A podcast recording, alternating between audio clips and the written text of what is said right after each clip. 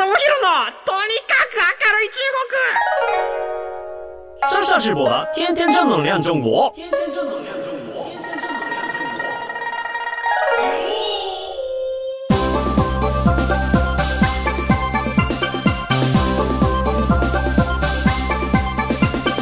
中国。先紙面、西面、大家好，我是上上直播。皆さん、こんにちは。中国ビリビリナンバーワン日本人インフルエンサーコンテンツプロデューサーの山下智博です。日本放送ポッドキャストステーション、山下智博のとにかく明るい中国。えっ、ー、と、まあ、今週も一緒に中国の話をしていきましょうと思っているんですけれども、皆さん最近、理髪と言いますか、髪を切りに行くときに、皆さんって何されてんのかなという質問なんですけれども、僕、すごい苦手なんですよ。美容室に行くのが本当に本当に苦手で、なんか、話が合わなかったり、結構僕、あの、特定の美容室っていうのがあんまなかった関係もあって、なんかすごくこう、最速もう10分ぐらいで終わってくれればいいのにっていつも思いながら行くんですよね でも金髪にしてからもうそうも言ってらんなくて、やっぱ2時間とか3時間とかかかっちゃって、でね、あの、僕の場合、あの、カラーリングが上手い人っていうのが、すげえ若い子なんですよ。もう二十歳ちょい過ぎぐらいで。で、もうカラーリングの技術はもうピカイチなんですけど、あの、会話が全然できないっていうあの、なんかあの普段こう行ってる場所とか食べてるものとか興味あることとかがすごくこう違いすぎてこれはすごいトレードオフだなって思いながら前回はもうごめんなさいって言ってもう携帯でメール返しまくったりとか あのひたすら携帯で仕事をするっていうような時間にして、え、なんとかやり過ごしたんですけれども昔はなんかその近所のおじさんが行くような、まあ、黒髪の時ですよ。本当にただちょっと切ってもらうだけだったんで近所の、え、床屋さんに行ってもうそれこそ昔からあるところに行ってるんですよね。ちょっと古臭い感じだったりとか、えーと、そういうところにあえて行ってなんかこの街の歴史の話を聞いたりとか、うん、ここって昔何があったんですかとかあそこのスーパーって前何だったんですかみたいな。なんかそういうような話をすると結構街のことが知れるので、まあそういうのすごく楽しくて、結構古めのなんか場所に行ってたんですが、まああの、そういうわけにもちょっと髪染めてから行かなくなって困ってしまってます。皆さん何してますかね？あの、そういう意味で言うと僕一番美容室で髪切ってもらって怒ったのが中国の時なんですよ。あのね、あの、海外で髪を切るって非常にやっぱ冒険心がいるじゃないですか。あの、あれなんですよ。実は日本、日系の美容室っていうのもたくさんあって、日系の美容室って本当に日本で切るのと同じぐらいの、まあ、レベルだし、あと日本語が通じるので、微妙なね、襟足もうちょっと残してとか、横ちょっとすいてくださいとか、これ、じゃあ皆さん英語で何て言いますか、中国語で何て言いますかって言ったら結構難しいですよね。だからここを、まあ、日本語だったらいけるんですけれども、中国行った時に、日本の美容師さんってやっぱ高いんですよ。海外に行って、現地にいる日本人の美容師さんに切ってもらおうと思ったら値段が全然変わってきて、で、中国って、あれだ、ほぼほぼ美容師免許があるんだけれども、なくても全然美容室とか開けちゃうので、一番安いのはこう、青空の下で髪切ってくれるところが、まあ、100円、200円で切ってくれるんですよ。なんかもうそれに僕慣れてて、なんかそこはもう200円とかで、もうガチャみたいな感じですよね。ちょっと切ってくれって言って。で、それで全部お願いして、で、あーちょっとここもうちょっと短く、もうちょっと短く、もうちょっと薄くみたいな感じの簡単な中国語で、なんとかこう乗り切るんですよね。なんかまあ見た目別に良くはないんですけれども、もう安さと速さがとりあえずいいので、それずっと通ってたんですけれども、一旦ね、あのー、ちょっと僕も現地の、いつもこう学校の中、大学に入るようになってから大学の中に美容室があって、大学の美容室は、えっ、と、それでもちょっと値段が高いです。400円とか500円ぐらいの金額に変わるんですけれども、まあいかんせん安くて、早くて、あの、すごい使いやすいわけですよ。で、そこに行ってたんですけれども、その日たまたまそこが休みだったんですね。で、その日休みで、で、いや、でもちょっと今日切りたいと。今日切りたいと思って街中こう歩いて大学の周りぐるぐるしてたら、まあ、一見あの今すぐできるよみたいな美容室があったんですよ若い兄ちゃんが、あの、じゃあ髪切ったるでって言って、あ、じゃあお願いしますって。で、僕はなんか、あの、もう当時その黒髪の七三分けだったんで、もうあの、余計なことはしなくていいから、とりあえず2、3センチ切ってもらって、こう髪をすいてください薄あの、ちょっと薄めに、ぼわっと髪が毛量があるので、ちょっとそれ薄くしてください。まあ、それ以外は何もしなくていいです。前髪とか絶対切らないでねって言ったら、なんか、あろうことか、なんかそいつこう、僕の横の髪ですね。横の髪って普通にふさってこう、ナチュラルに落ちてるだけなんですけど、あの、こう、後ろに向かってこう、斜めにこう切り目を入れていって、なんかこう、耳の後ろに向かって、こう、なんか、なんていうのか、ちょっと、ビジュアル系じゃないですけど、前結構長いのに、どんどん後ろに行くにつれて、ちょっとずつ短いような髪型の、あの、デザインカットし始めて、デザインカットしたそいつに対して、お前が思っているかっこいいは全然かっこよくねえからな、言った通り切りやがれって言って、ブチギレして、中国で一番切れたのそれだと思いますけど 中国でそ一番切れて、で、マジで気分悪いわって言ったら、そこはなんか一応、まあそこちょっとできるだけ直して、で、あの、料金は結構ですって、あの、初めて、あの、喧嘩しましたね、店で。そんなのがあって、本当に美容室って僕本当に、あの、得意じゃなくてですね。はい、あのそんな話をちょっと今皆さんにして皆さん一体何をしてんだろうというのが気になった次第でございます。あじゃあちょっとね雑談が長くなっちゃいましたんでねちょっとお話をしていきましょう。本日のテーマはこちらです。中国でバズった私のレシピ。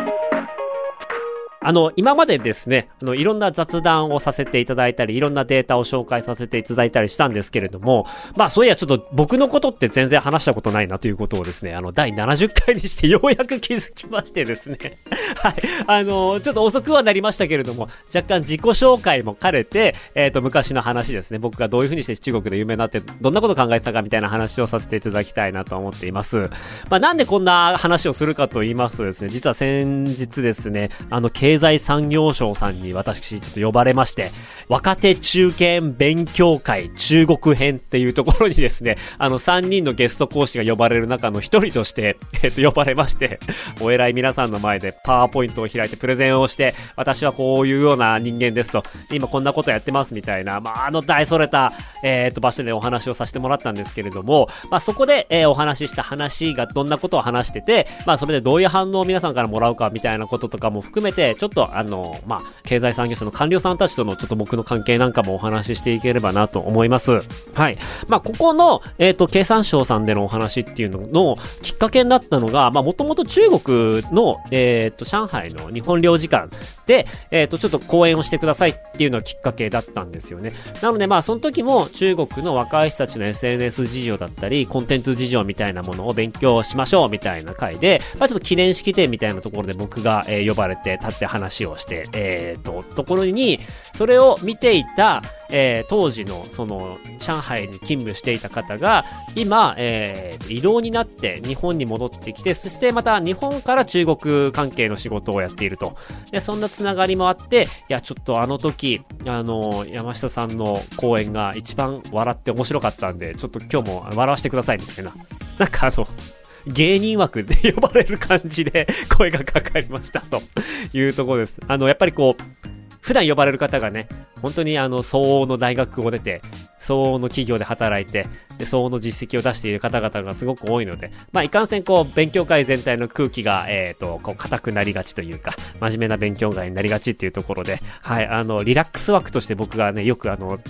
呼ばれることが結構あります。とはいえ、とはいえですよ、はい、あの、僕もちゃんと中国のね、トレンドウォッチしていますし、はい、ちゃんとあの中国でヒットする動画も作っているので、まあそういったノウハウですとか、僕の経験とかでよければ、あの、お願いします。大丈夫ですよっていうことでお受けさせていただきました。で、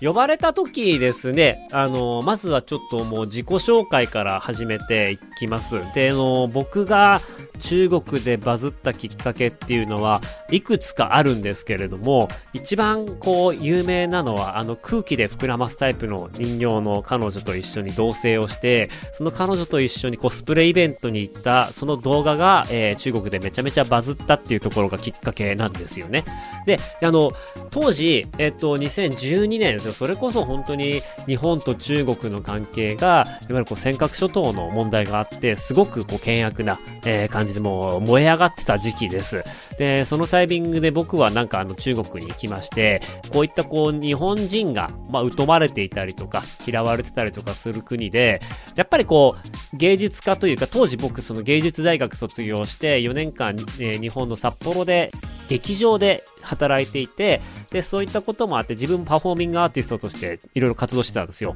まあ、そんな中で、まあ、一芸術家として、で、大阪芸術大学出身の芸術家として、やっぱこういったこう緊張感のあるところに飛び込んでいって、いかに相手を笑わせられるか、いかに相手を共感できるかみたいなところがあって、まあそういう風にチャレンジをしていくんですけれども、まあ話をどんどん聞いていくと、やっぱりすごく当時の若い中国の人たちって、えっ、ー、と、正式なライセンスで日本のアニメとかってほぼほぼ入ってなかったっていうのもあるし、もう基本的にトレントっていう、えっ、ー、と、ファイル共有ソフト、ウィニーみたいなもんですよ。ね。なんかそういうので、えっ、ー、と、誰かが画像をアップロードして、それをダウンロードして海賊版をみんなで楽しむみたいな、なんかそういうような状況だったのが、えっ、と、2010年代前後なんですけれども、えその時にやっぱりすごく、アニメの、日本のアニメの字幕がついているバージョンだったりとか、あとはアダルトコンテンツがすごくこう、えー、みんなの中でダウンロードされていて、で、それでこう、まあ、日本に対して、まあ、アニメとエロの国っていう、なんかそういうようなイメージがものすごく強くついてしまっていたっていうのが現地ってで、えー、一番最初に分かったことです。あの、若い子と話をして、日本から来たんだ、じゃあ、アニメ誰が好きなの？どんな声優さんが好きなの？みたいな、そんな会話から全てが始まっていくみたいな状況だったんですけれども、まあ、同様にですね、あの、本当に、当時からも学歴社会で、今もすごいんですけれども、学歴社会で、で、まあ、学歴の波に乗れなかった人たちっていうのが、あの、どんどんどんどんこう、安月給の仕事に就かざるを得ないっていうような状況が続いていました。なので、まあ、あの、受験戦争に勝てないダメ男たち、えー、ダメ女たちって言っていいのかわかんないですけども、まあ、当時本当にこう、ダメ男とか、そういった言葉がすごく流行り始めていて、学歴ない、彼女もいない、背も低い、金もない、こう、親戚のいい付き合いも、えー、人脈もないみたいな、全部ダメみたいな、そんなことを、こう、絶望している人たちが、えっ、ー、と、ディアオスっていう言葉で、こう、あの、自分たちをこう、卑下してたんですよね。で、えー、そんな感じを見たときに、やっぱりもう日本って勉強とかができなくても一芸ができれば、えー、生き抜いていけたりとか、インターネット上にそれこそニコニコ動画とかに歌が上手い人が歌をアップロードして人気になったり、こうダンスが上手い人がダンスをこう投稿して人気になったり、面白動画が人気になったりっていう状況があったので、まあ今、ちょうどそのタイミングでに、あの、中国にはビリビリ動画っていうのがあって、じゃあビリビリ動画でおもろいこと、あの、誰もが真似しようとは思わないぐらい面白いこと、想像つかないぐらいやばいことをやって有名になっちゃえば、多分全然中国でも有名になれるよなっていう、そういうような確固たる自信が僕にはあったので、じゃあそこで、あの、もう話題になりつつ、かつ、その絶望しているダメな男たちを励ませるコンテンツを作ろう。で、そいつらがゲラゲラ笑って、こいつアホやアホやって言いながら、でも気づいたらそいつが有名になっているみたいな。なんかそういうような物語を描けないかなと思って、もうみんな僕は中国の、あのー、ダメ男のヒーローになるぞと。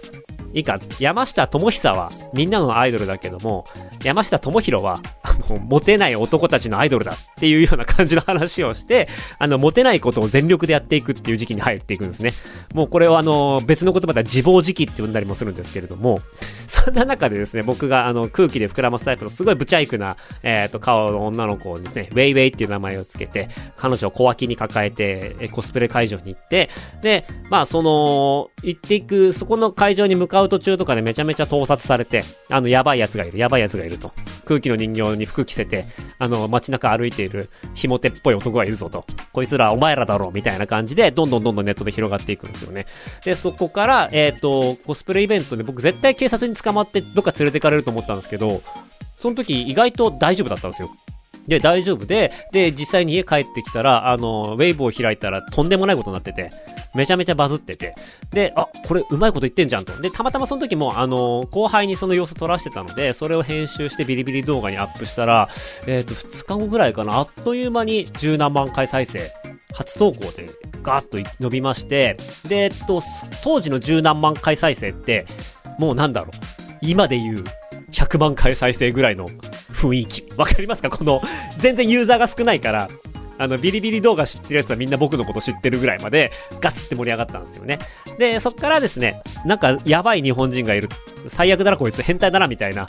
あの、どうか日本に帰ってくれ、みたいな感じの言葉を、なんて言うんですかね、かっこ笑いみたいな言葉で投げかけてくるんですよね。だから、それって、あの、本気で、来るなって言ってるんじゃなくて、やめろお前こっち来んなよみたいな感じの、来てほしいけど、大概、あの、言葉上ではそういう風に言わないみたいな、いじりの文化みたいなのがすごくあって、で、いじりの中で、あの、僕がこう、日本人ってすごく生真面目で、怒ったら怖いみたいな、なんかそんなイメージがあったらしくて、日本人に対して失礼なことって当時全然言えなかったみたいなんですよ。だその中で初めて、あの、自由にいじってもいい日本人っていう感じの、みんなのおもちゃにできる日本人みたいなタグがついて、そっからみんないろんなことをね、あの、僕に対して、あの、話してくれるようになったし、僕に対してこう、なんか変な言葉っていうか、ボケで、あの、罵っても僕がボケで返すんで、そういう感じでこうキャッチボールしていくうちに、すごく親しみのある日本人っていうことで、受けられていくことになりました。これはね、もう完全に大阪のスピリッツですよね。芸人魂と言いますか。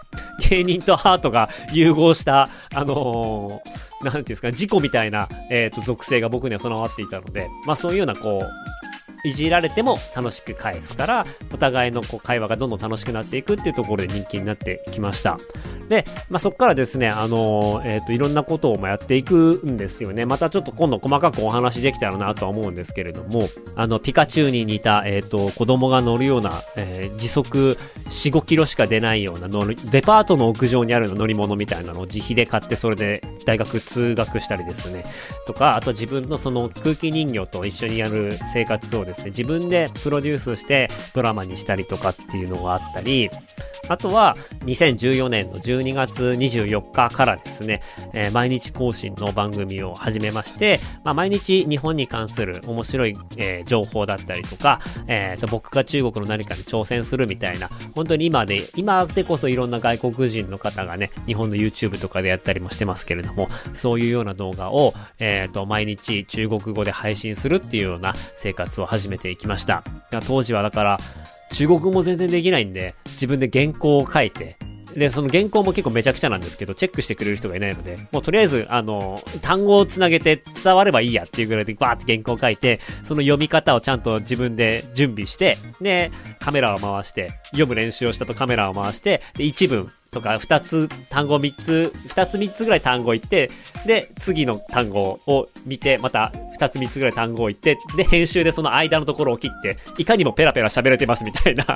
なんかそういうような騙し騙しで動画を作っていったりとかしました。まあ、ただ幸い、中国の人たちってアニメを普段から見ているので、字幕があればみんな見てくれるんですよね。字幕があれば何喋ってようと、とりあえず字幕を追っとけば内容がわかるから あの、下手くそな、字幕がないとマジで何言ってるかわかんないないけれども、字幕があるからなんとか大丈夫みたいな、なんかそういうような感じで中国にどんどん動画を、え、出していきました。まあそうするとやっぱりみんな面白がって、当時、あの、アホなことをやる外国人って全然いなかったっていうのもあって、まあタイミングがすごい良かったっていうのもあるんですけれども、まあビリビリ動画っていうすごい日本のカルチャー大好きな、え、プラットフォームに日本の変なやつが現れて、で、まあそこからこう、実は会ってみるとこいついいやつだぞと。で、あの、どんどんこう中国人の友達とのコラボとかも増やしていったんで、まあ、あの、その人たちからこう、えっ、ー、と、話題が拡散していって、あ、こいつ面白いやつ、こいつ悪いやつじゃねえぞっていうようなことが少しずつ浸透していって、いろんな人から声かけてもらうようになりました。ただ、まあ、当時に戻りたいかと言われたら、こう一切戻りたくなくてですね、あの、本当に過酷な日々だったんですよね。あの、朝の8時からですね、学校があるんですよ。で、帰ってきて、で、えー、っと、ちょっと寝て、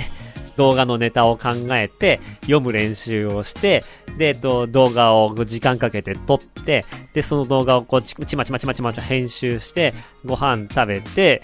で、えっと、学校の宿題をやって、で、またちょっとちまちまちまと編集して完成して寝るみたいな。なんかそういう、あの、リア充に見えて全然家から出てないみたいな感じの日々がずっと続いてたんで、なんかそれはもう戻りたくないなと思うんですけれども、まあその頃毎日のように中国語の勉強をして喋って、えー、録音して編集してっていうことを繰り返したので、そのぐらいから実は中国語が一気に上達していたって背景があるんですよね。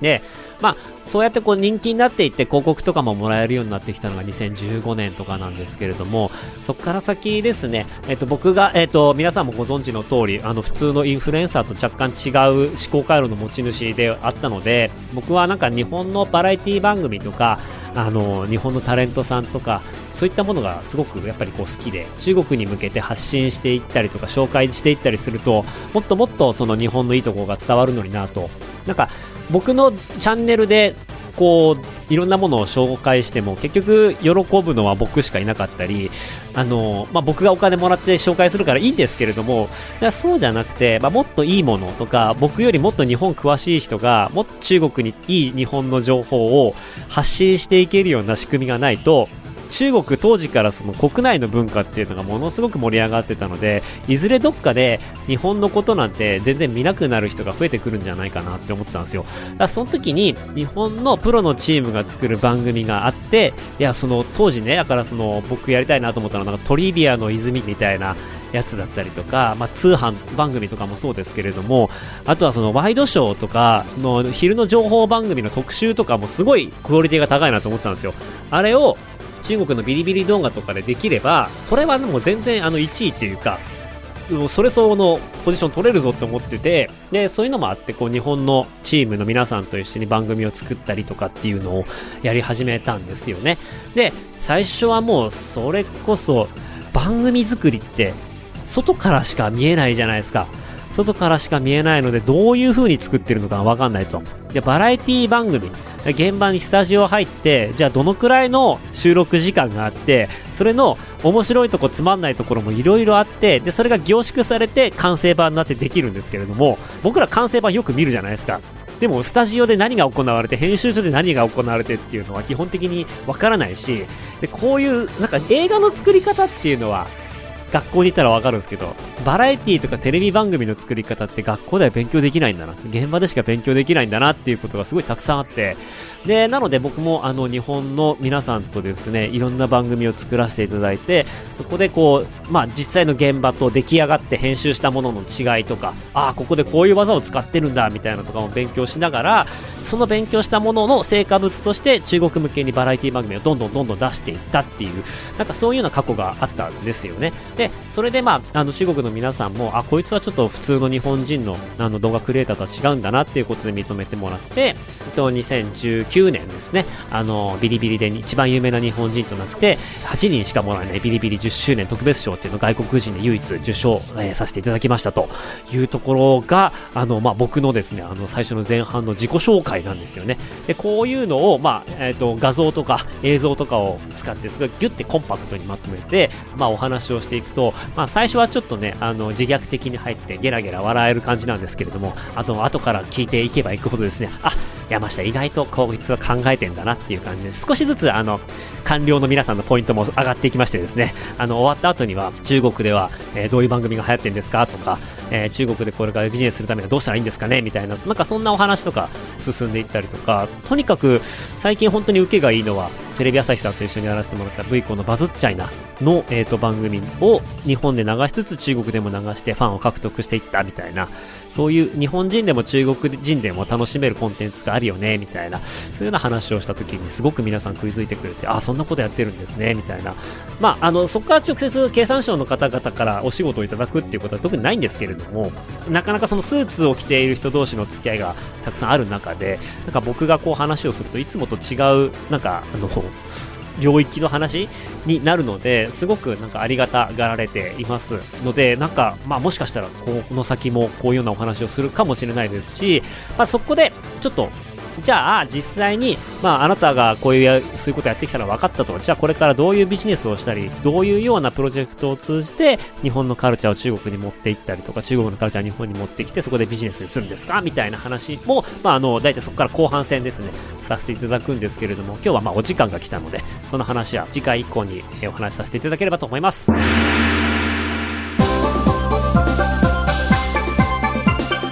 ということでですね、いかがでしたでしょうか？こんな話をね、官僚さんの皆さんに、えー、しているんですけれども、まあ当時あんまり考えてなかったりとか、あの、ノープランでやってみたものの、結果としてすごく当たったこととかっていうのがあれば、意外とね、あの、理由つけて、いかようにも話せるっていうのが、